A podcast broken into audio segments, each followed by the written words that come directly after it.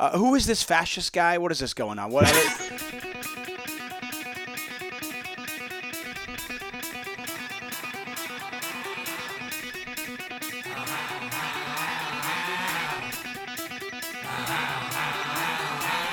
Hello and welcome to the Top Shelf Hockey Cast, where we talk hockey, mostly Islanders hockey. Joining me today, just that's right, just Phil Farber. You can follow him on Twitter at Phil's Facts. I am Tuck on Sports, David Tuckman. No BD Golf today, uh, so we'll keep it short and sweet. When we last talked, Phil, we were, I, I guess, foreshadowing. It was somewhat ironic that we were talking about the issues the Islanders would face when we had an inevitable injury. And it was funny because we spoke just moments before, basically, the Kyle Palmieri injury was announced. We didn't know it was. Uh, we knew we obviously had seen the hit um, in the Leafs game, but did not know he would be missing time. Had no idea Simon Holmstrom would be coming up and playing in his first couple of games. So we've got a lot to dissect between that and now more injuries piled on, more injuries. Uh, it's not quite 2021 over again, but uh, hopefully we can survive the next week or 10 days.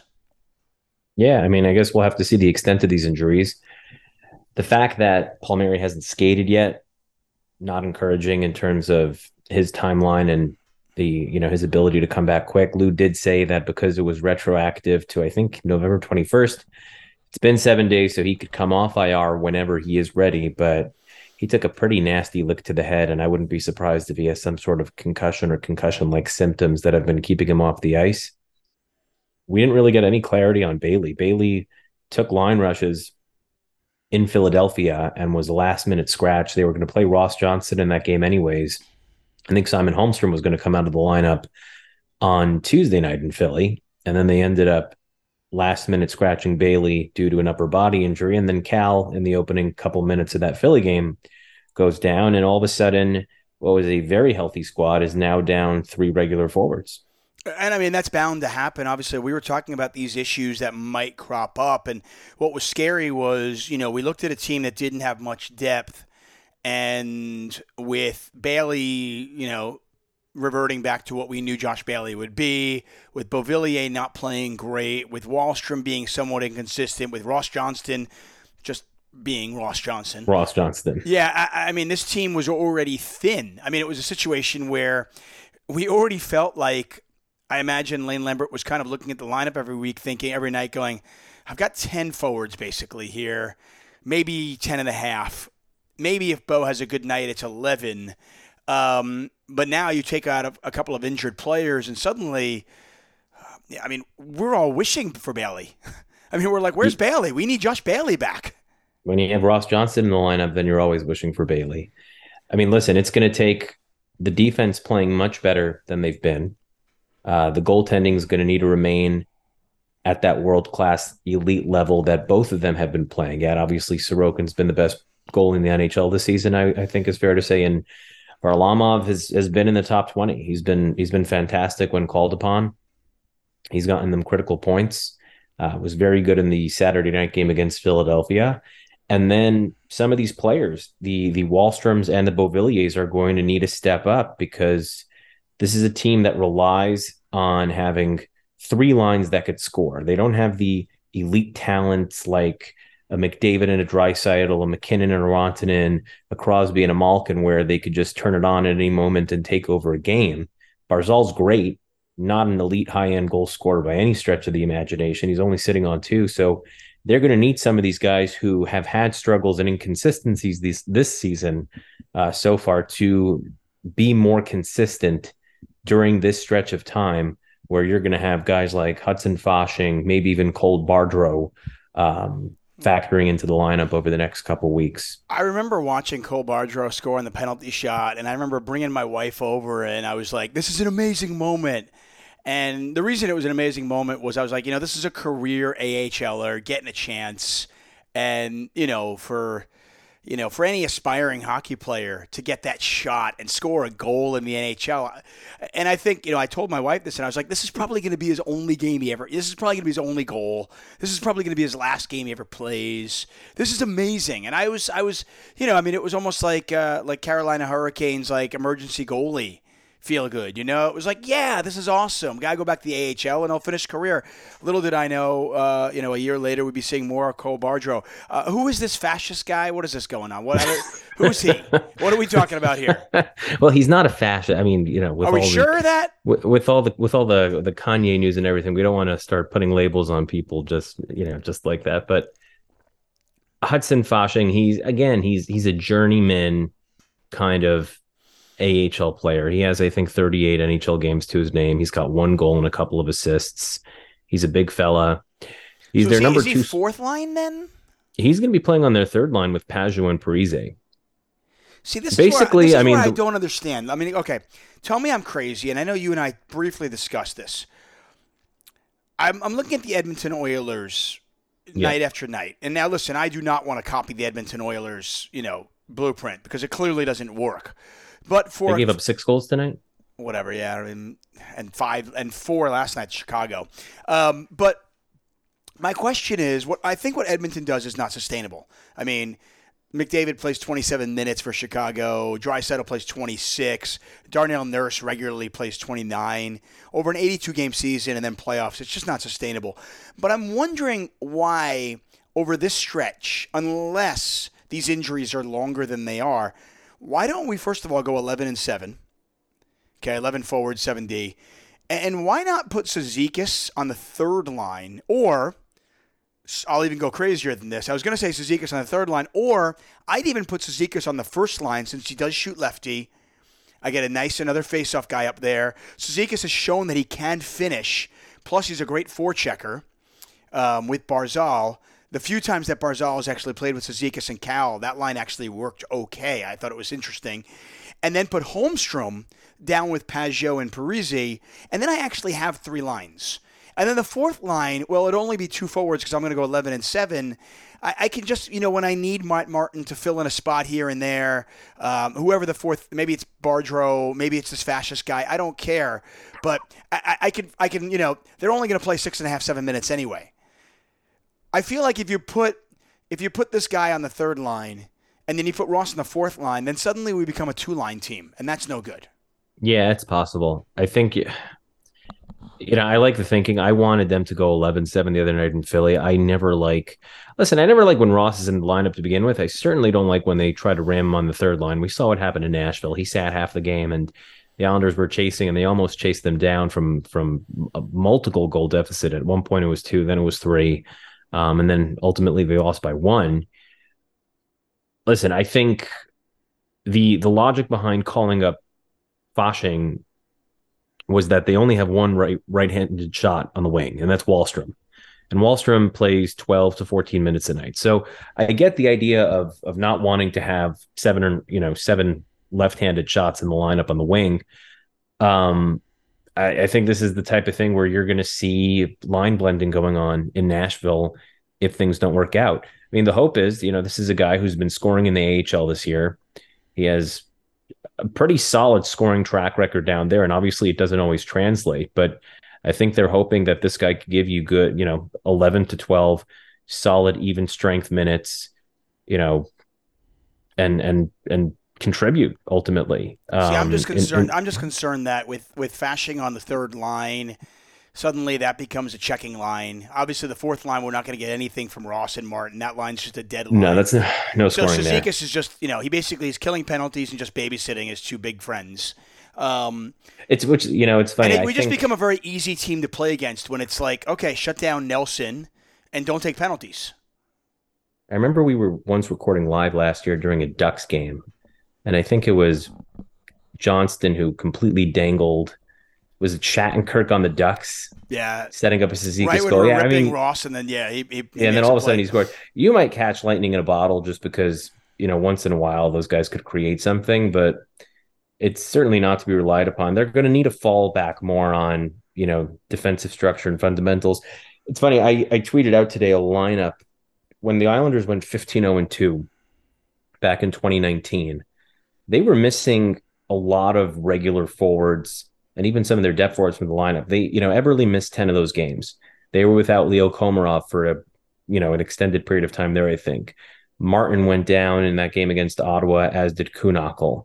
Uh, Tanner Fritz was going to be the 5C. He got injured in Bridgeport, and that's how Bardreau ended up getting that first call up. But if you look at a lot of those lines, there was like Dal Colle, Cizikas Clutterbuck, with a fourth line of Johnston, Wahlstrom, and um, Bardreau. They they were kind of like mix and matching spare parts at forward, and they were still getting the job done. So do I think it's you know panic? The wheels are going to fall off. Not necessarily because they still have all 60. They still have Sorokin and net and Varlamov on the off on the odd night that that Sorokin won't be playing. And the power plays playing well also, and they've got pretty good special teams. So I do think they could grind out a couple wins here. Well, the special the teams, we can talk about that for a second. The power play looks great right now. The penalty kill has been pretty suspect. It's been, it's been better. It's been I mean, better. They, I mean, it was it was listen, it was lights out the first nine games, and then it was it's been pretty pedestrian since then. They haven't given up a power play goal in their last three games. Last three games, okay. Well, two versus uh, two versus Philly, I guess, and two versus Philly, and then a six Columbus. a six PK perform. Oh, Col- Columbus, okay. Edmonton. Columbus, they did. My bad. They looked awful versus Columbus. Yeah, well, one was a five on three, and then they gave up. The five that, on four. But but that wasn't even a penalty penalty kill issue. I, I just think Sorokin needed to have that one. Yeah, no, no. It, listen, the penalty that's, kill. That's a shot been, from range. The penalty kill I mean, has kind of been Jekyll and Hyde. It's either been lights out or it's it's been a little spotty. But yeah, no, the penalty. I think they were six teams, for six against Edmonton. The day I was thinking, you know, yeah, yeah the Edmonton so. one was amazing. Um, uh, and obviously the special teams has has been really good. Uh, I listen. It's certainly not panic mode. I mean, they're fifteen and nine. Uh, they bank some points. You know, they can withstand a little bit of a, a downswing. But keep in mind, with losing to Philadelphia, which is never great, you know, that's a terrible team. It happens. No big deal. Terrible loss to have. I mean, that's just a wasted two points. It if, is. You know, if I'm if I'm but, thinking of the math, right? hundred pretty much guarantees a spot. I, we we discussed this. I think. Oh, I think I think get, I think ninety four gets you in this year. Maybe more than ninety four. I'm th- I'm thinking more somewhere between ninety five and ninety seven. Okay. Um, just because it's it's not going to be as strong as last year. Last year was an anomaly. Usually it's like 98's guaranteed. Last year was the first time in in the shootout era where there's guaranteed three point games, um, where it's ever required 100. So if you think about it from like that kind of formula, you're looking at okay, they need to get somewhere around 31 to 32 more win, you know, 31 32 more wins and and four to five overtime losses. So well, they're never 30, losing in overtime this year. They're I know, right? They're not going to lose in overtime after last year. So think of it as they just need to go 34 and 24. Is my math right no, on no, that? yeah. I mean, yeah. Listen, and and it's not. Yeah, with twenty, they played twenty four games. That sounds about right. Um, no, I think they're in good shape. But I will, I will paint a, you know, buyer beware picture right here. They've got a game versus Nashville in Nashville. Um, no, that's at home. We played in Nashville already. Is it okay? So they got a game at home versus Nashville. Nashville has historically always given us trouble, and but Nashville's on a back to back, and we're getting Lankinen. You cannot lose this game. Well, I mean, you're telling me that that Fasching, Ross. I mean, this lineup can lose to anybody they can lose to anybody, but I mean, if you're getting Nash, uh, uh, what no, no, should be a tired I'll, Nashville team, hundred percent, they they, they blew everything game. tonight to come back against the Devils and win in overtime. So you got a team that played extra time, played from behind. We're getting the backup goalie who's not particularly good on a team that has been, you know, a Jekyll and Hyde team. I think they're a talented team. I think Nashville's probably going to be a playoff team, but I mean, in the we're West, the rest yeah, of the team. The West, we're the home team. Could. Well, I'll put it way. Listen, this is a game they certainly need. If they can pull off Nashville and Chicago with this lineup, then yep. it's fine because the next games after that, we got St. Louis, we've got New Jersey, we got Carolina, we got Boston. St. Louis is a different St. Louis team than the one we saw earlier on in the playing season. much better. They're playing much better. They're still not. Although their goaltending still stinks. They're, yeah, still they're a flawed better. team. I mean, their defense is still suspect. Their goaltending is still suspect, but they're playing yep. better. It's not a gimme game like it was last time. Then we've got New Jersey, we got Carolina, we got Boston. That's um, a that, that's the stretch right there. That's the well then you know then we well let's hope you have some troops back for that stretch. Ideally, you want to win one of those games. Well, by the way, the stretch doesn't end. So that's why the Nashville the Nashville game is, is kind of a must win because despite the fact that we're 15 and 9, if we beat Nashville and Chicago and you go 17 and 9, then you can bank some points because You got St. Louis, you got New Jersey, you got Carolina, you got Boston. Then you got a game in Arizona. I, I have to imagine they'll be up for that game after losing to Arizona last time. But then Right. following Arizona, we got Vegas, Colorado, the Rangers, Florida, and then Pittsburgh. It's a a stretch. December. This this is the hardest. I you know I looked at their schedule. I think the the most difficult stretch of games they had um, was that stretch in October where they did Devils. They followed the Devils up with the Florida trip. Yeah, we and we didn't realize obviously at this po- early on that the Devils would be this good so quickly. Well, they didn't know it was the De- who they play after the Devils. Uh, I got it right here. Let's see. We've got uh, No, yeah, that's right. I'm I'm, we I'm right. the It was Devils, the Devils. Tampa, Florida, Rangers, Florida, Carolina, Rangers, Colorado. Carolina. Right. People were looking at that stretch and thinking to themselves, like, wow, this could be seven losses in a row. And they went three and three in that. And they went three and three, and then they went on the road on the Midwest trip and took two out of those three Midwest games, and then Well, they won five out of their next six. Yeah, that's when they started rolling. So I would say that this stretch is is right up there. We, again, we're getting the Devils and, and Carolina again, just like we did last time. And this time you've got you've got Boston in there. You've got a road game in Vegas, a road game in Colorado. It's always different between home and the road when you're talking about a West Coast team. Uh, the Rangers, who are going to be motivated to beat us since they haven't beaten us in the Garden in a while. You've got you said Florida in there. I mean, they're they're not playing well, but they're certainly a capable. They're always a dangerous opponent. team, and Barkov could be back by then as well. Pittsburgh. I mean, listen, I think what a lot of this season is going to come down to, um, in terms of at the very least jockeying for position, is going to be you've got four games versus Pittsburgh. Um, we only play the Devils and Rangers three times this year, so once we play the Rangers, we're done with them. Once we play the Which Devils, so ridiculous. have, I mean, you think which is crazy. Yeah, we literally don't play the Rangers in 2023 unless it's in the playoffs. Correct. I mean, until next season. Or until next season, next Right. October, November, December. But yeah, I mean, and then you know, again, you want to be able to against the Capitals to put the Capitals away because you know at some point they're going to get reinforcements and they're going to start coming. So By the way, we These- follow these- up this tough that this tough stretch. We get a game versus Columbus at home, and then Yep. we've got a then we've got a, a, a road trip to the Northwest, which, despite the fact that teams aren't necessarily that great, that's that's tough always team. tough. It's Always always tough tough. to go Seattle, Western Vancouver, Canada? yeah, Seattle, Vancouver, Edmonton, and Calgary, Jan first to Jan sixth, um, which is always that's always tough. So I mean, you follow up that tough stretch where you get the Devils, you get Colorado, you get Carolina, you get Boston, then you got to go to the Northwest.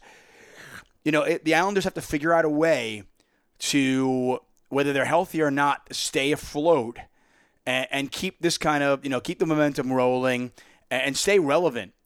Because if they're Yeah, I mean, that's the kind of stretch relevant it's- it's- after January sixth, then you know then Lou is looking at going, okay, how do I improve this team? What am I looking at?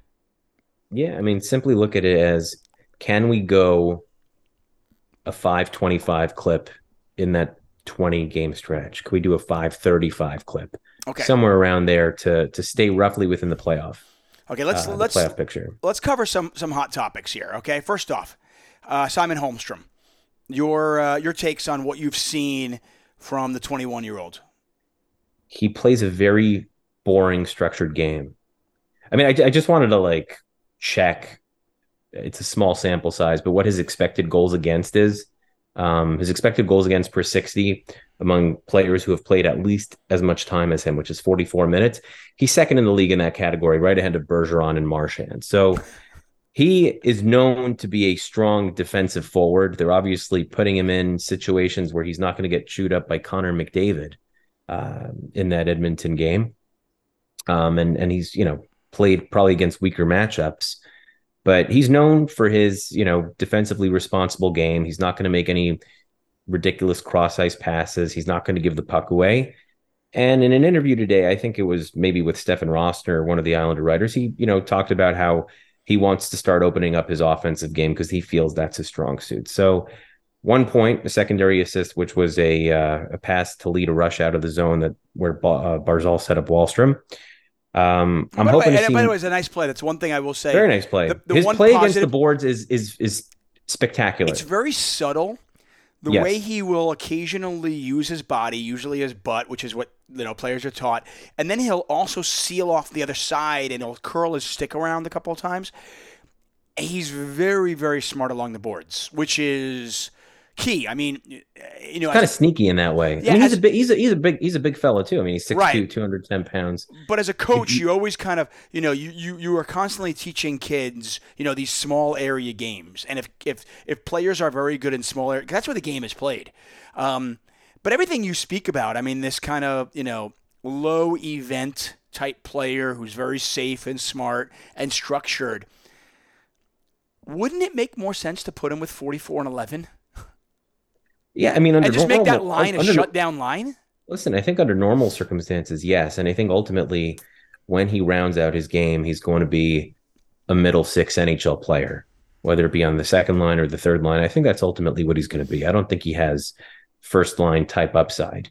I think another challenge in playing with Barzal is it takes time to learn Barzal and Barzal, to kind of listen, Barzal is you. If you're a goal scorer, you love playing with Barzal because you know you're going to get opportunities. But Barzal's style, I have always thought that it is very advantageous for the trailer, which is usually a defenseman, because he'll Yes. he'll bring the puck in, he'll slow the game down, he creates time and space for himself, and then more often than not, because the forwards are going to the net and the defensemen have to stay with them, Barzal is so good at finding that fourth player in the zone, whether it's Sebastian Aho, uh, whether it's Noah who, who is Barzal's go to? Who is Barzal's go to defenseman who he has legitimate chemistry with? I mean, at this point, it feels like Aho. I mean, Scott Mayfield. It's Scott Mayfield. oh, Mayfield. you are right. Yeah, no, it Every- is Mayfield, 100%. they 100% nailed it on the head. Yeah. I mean, They listen are- against against Philly. imagine um, Mayfield had May- Chychrun shot. Seriously though, He'd I mean, score he 15 was- goals a year. He would. He might score 15. No, he's not going to score 15. This No, but I'm saying, get- imagine- he'll get eight or nine. But yeah, I mean, he was a crossbar away from tying the game against Philly on a nice feed Yeah. from Barzal. You know, he found him. You know, with with you know wide open against Colorado to tie that game up. Um, He's we, so, you know, that's what I mean. He Tampa Bay finds, game six. He Pittsburgh always finds that three. trailing defenseman, and which is why that's the one thing where yeah, you need a defenseman who can make sure they can get up in the play and give Barzal that outlet because you're going to get that shot. Um, yeah, I mean, and, and Scott has been so intelligent, really in all ends of the ice, but in the offensive zone specifically, just keeping plays alive and identifying opportunities when he could jump into the play, when he could jump into the rush. that 30 year old I- I- defenseman is earning his next contract, and I, I, I am scared. Listen, I think, I you know, Kevin Kevin had a, uh, I think he he did a mailbag on this, Kevin and he thought that some yeah something around like four years, two and a half million. I think that's that's low. Four years, two and a half million. He was using Jan Rutta as a comparable. That's I think Rutta, happen. I think Rutta took two point seven five. I mean, my thought process is this is a guy who's been on Long Island forever. He's been in the Islanders organization forever. Can you get him for four years at three and a half? Would you do four years and three and a half? I would That's do it. that's more reasonable. I would Um, listen. He's been he's been their most consistent defenseman this year. What I'm concerned about is that he gets six. No, he's not getting six. Right-handed, a right-handed defenseman who contributes a little bit people know him offensively has. They don't have to know him. What would Vancouver? Vancouver would fall over themselves for Scott Mayfield right now. What would What did they Toronto do for a, a Scott Mayfield? What do they give Tyler Myers? I just want to see out of curiosity. Tyler Myers got like ridiculous, didn't he? Yeah, I mean, listen, Mayfield is is he's very good. I just don't know that a lot of teams. Hey, listen, I, I, if, if he took four point four times three point five, sign me up. Done. I'll, I'll, I'll take it. I, I think he'll. I think he'll do it. I think he'll take the discount. He's an American kid. He's not going to Canada. I'm just worried that he. I'm just worried that he's going to want f- more years. And yeah, then Tyler start. Myers took six six million. Ugh. Yeah, that's, Ugh. that's why Vancouver is Vancouver. Ugh. Uh, let's talk about something else I wanted to touch on as we uh, we go forward. Uh, I, I I've had enough of this, and I want your take. Okay, so we saw the we saw you know Philly Islanders the end of the game, the Romanoff hit. Which, by the way, where, what the fuck happened to the NHL? Like we can't even like you can't even hit somebody like a good hard hit has to be responded by an all-out brawl on the ice and then changing Yeah. lineups and have two more fights the next game because of it like like I just feel like I'm like With nothing hit, really a nothing. it was a nothing hit. It was literally just a legal hip check and a good hip check. It didn't. It wasn't high. It wasn't dirty. I, I, I'm just. It seems like every time somebody is hit hard, this is the response by the opposing team. You just can't. I, I don't get it. But um, what I want to bring up is, so you're Lane Lambert and you're thinking, okay, I want to get Ross in the game. But if Ross is coming in the game to have a physical presence and get in a fight, but uh, these premeditated fights seven seconds into the game, what's the point? What does it do? What message does it? I mean, does, does anybody care? I think it's one thing if it's a, you know, Rangers Capitals line brawl off a game where you saw your star $11.7 million forward get ragdolled by Tom Wilson. I think that's the type of thing. All right, you're seeing those guys the next game. You better come out with a response and show them that you're not going to do that to our star forward. But I don't want to do it. But I don't want to do it though. I don't want it premeditated. I don't want to sit there during during warm up and talk to him over the red line and be like, "Okay, man, seven seconds in, we're fighting." Like, like let, let it be during the game. I just don't. let This premeditated thing. What is the point? Set the tone.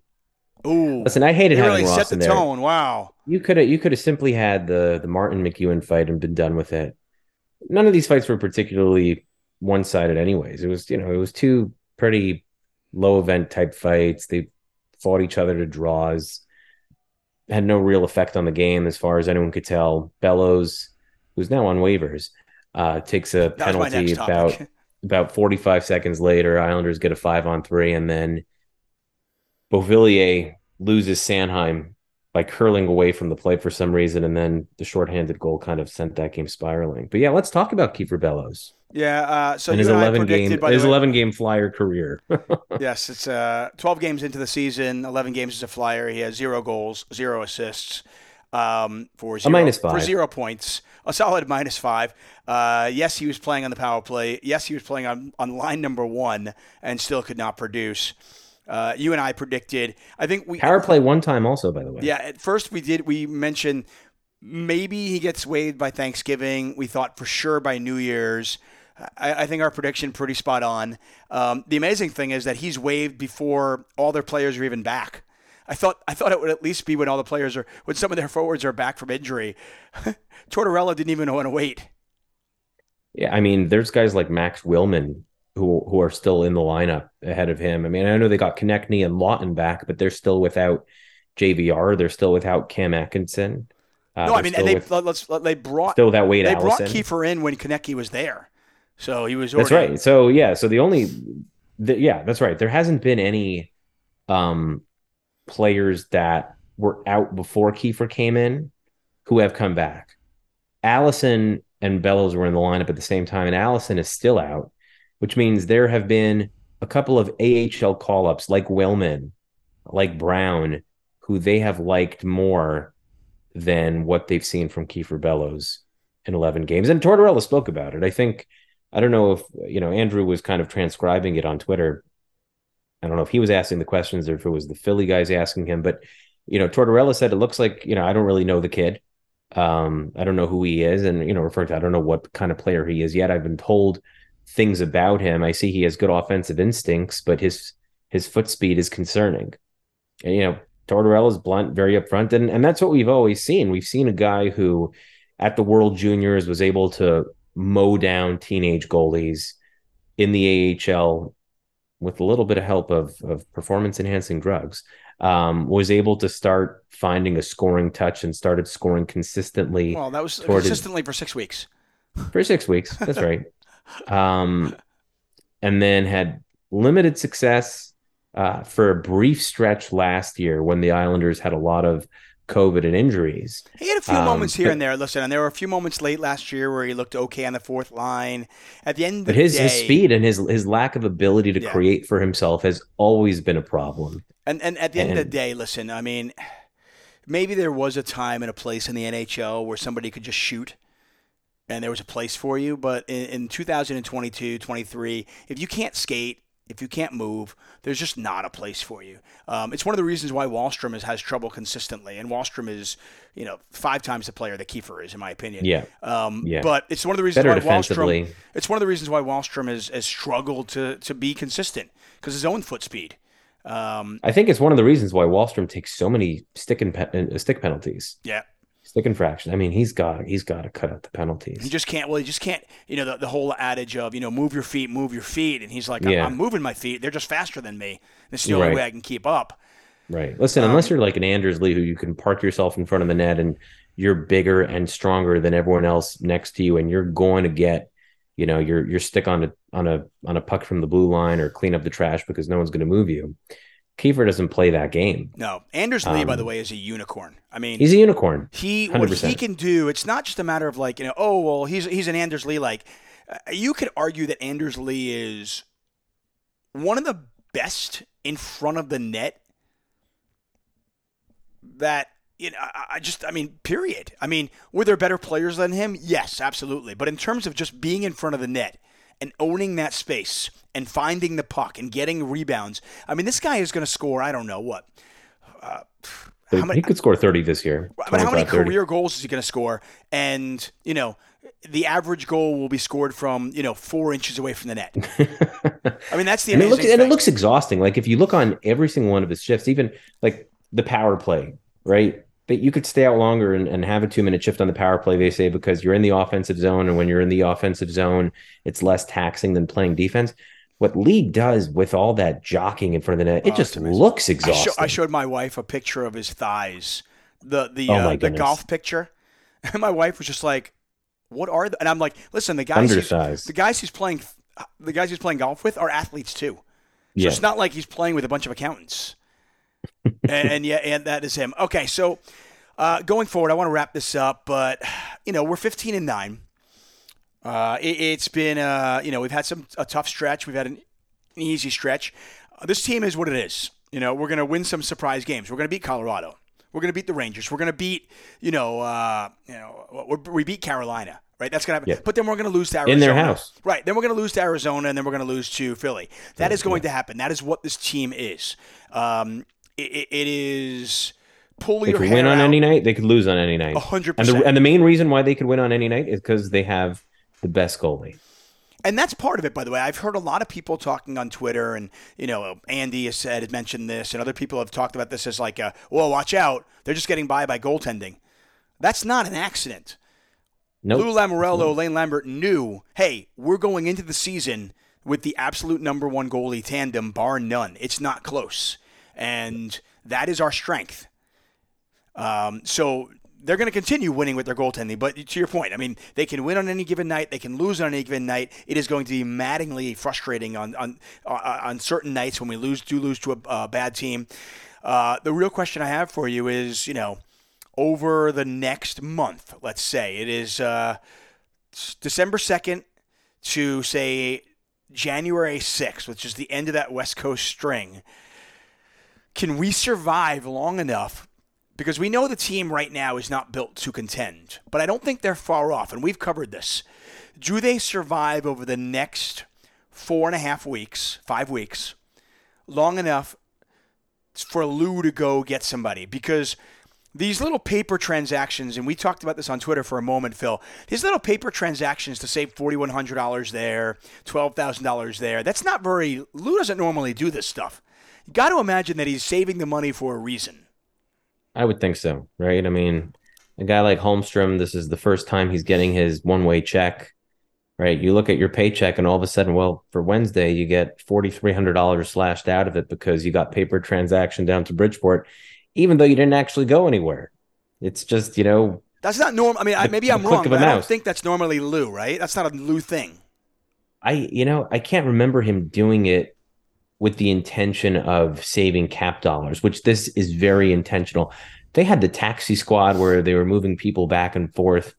I remember there was even a time where, in order to, I can't remember what it was, but the idea was Sorokin was on, on a one way deal and someone else wasn't on a one way deal. So what they did was they put Sorokin on the taxi squad for a game that Varlamov started, and they used Cory Schneider as the backup for that game Right. and um, Varlamov ended up getting blown up, and they had no choice but to, to ride him because they had no one else to put in because they weren't going to put in Cory Schneider fresh off of hip surgery. Um, so I, I I really can't think in his five years of being with the Islanders where he um He just doesn't seem a like player the- on a two way deal. He's such a player. Yeah, he's such a player-friendly GM. Just doesn't strike me as the kind of guy who would do this.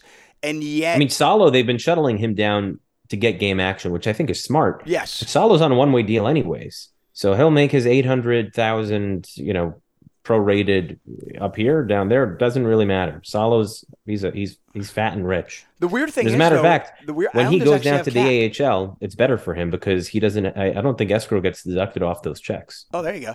Um, the weird thing is when he, the Islanders actually should have a ton of cap space come this come deadline.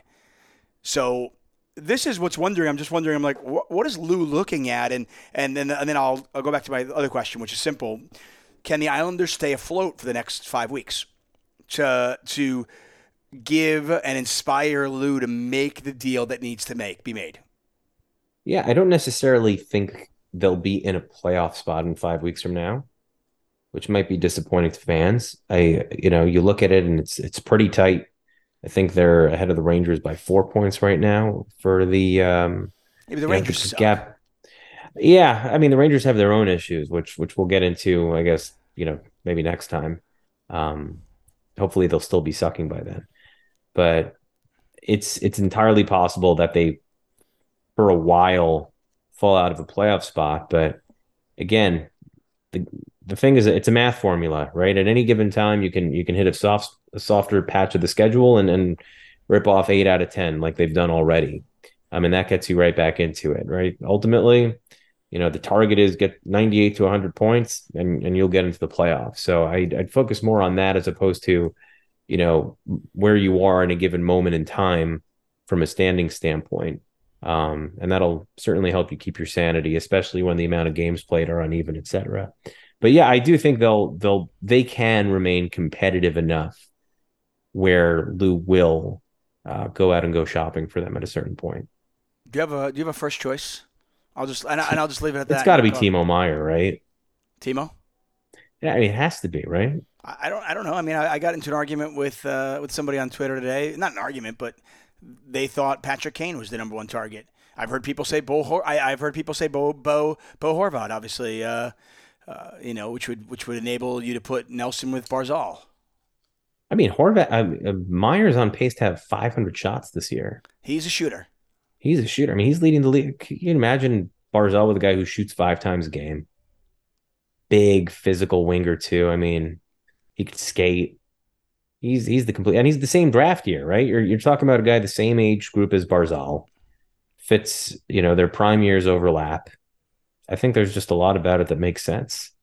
I mean, people are saying he's going to go to the Devils because he's got a Nico Hischier connection there, um, fellow countryman or something like that. I mean, that would make the a, a, terrifying team an absolute nightmare. The Devils, the, the Devils are going to have their own cap issues if they don't watch out, though. I mean, they just promised Palat six million over six years. They've got Dougie Yeah, Hamilton that might signed. hurt them at some point. They've got Jack. I mean, thanks. And Jack's making eight million a year. Bratt's going to get eight nine million a year minimum. Bratt's going to get more than that. I Well, I'm saying minimum, point. minimum. So I'm, I mean, you start you start adding it up and go Dougie Hamilton, Palat, Jackie. I mean, you start looking at all these players. I mean, Nico's getting paid.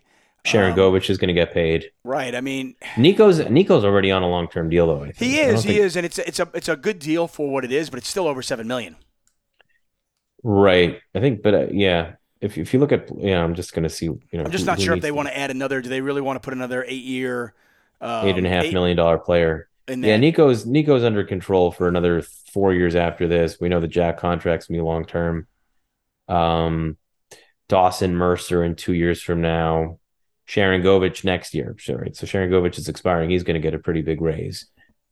Miles Wood, if you know, if you want to keep him, he might even get a raise on top of what he has right now. So yeah, they're No, they're going to have And the. Devils have a lot of good players in that system, and we've talked about that. They're going to be a wagon. So uh, we'll see how it plays out. Obviously, uh, we'll talk about that going forward. Anyway, I think that's going to do it for us. We, we covered Ross. We covered Simon. Um, we covered uh, Mr. Fasching.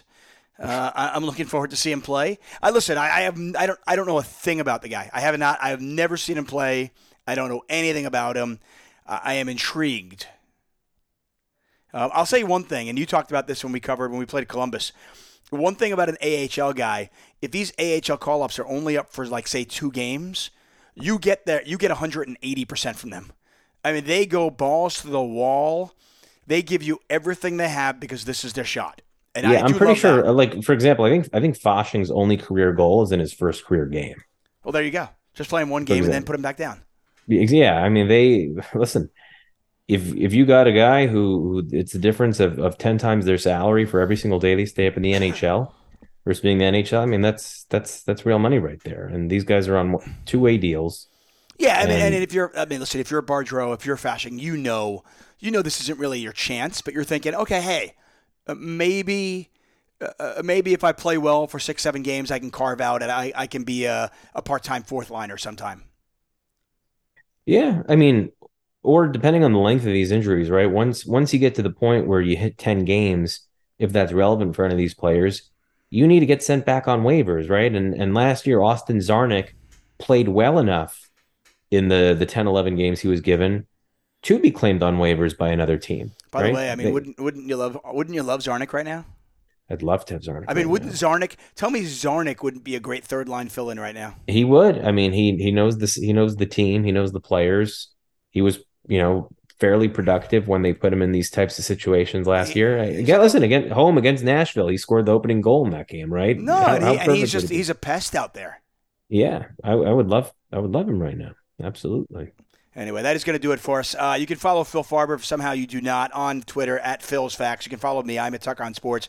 Uh, this is the Top Shelf Hockey Cast. We talk hockey, mostly Islanders hockey, or we just trash on the Rangers, which is always a good time as well. uh, hopefully, we get a couple of wins and a couple of Ranger losses over the next week, and uh, uh, we'll touch base with BD back. Uh, as always, tell your friends about the show, and we'll see you next time. Bye bye.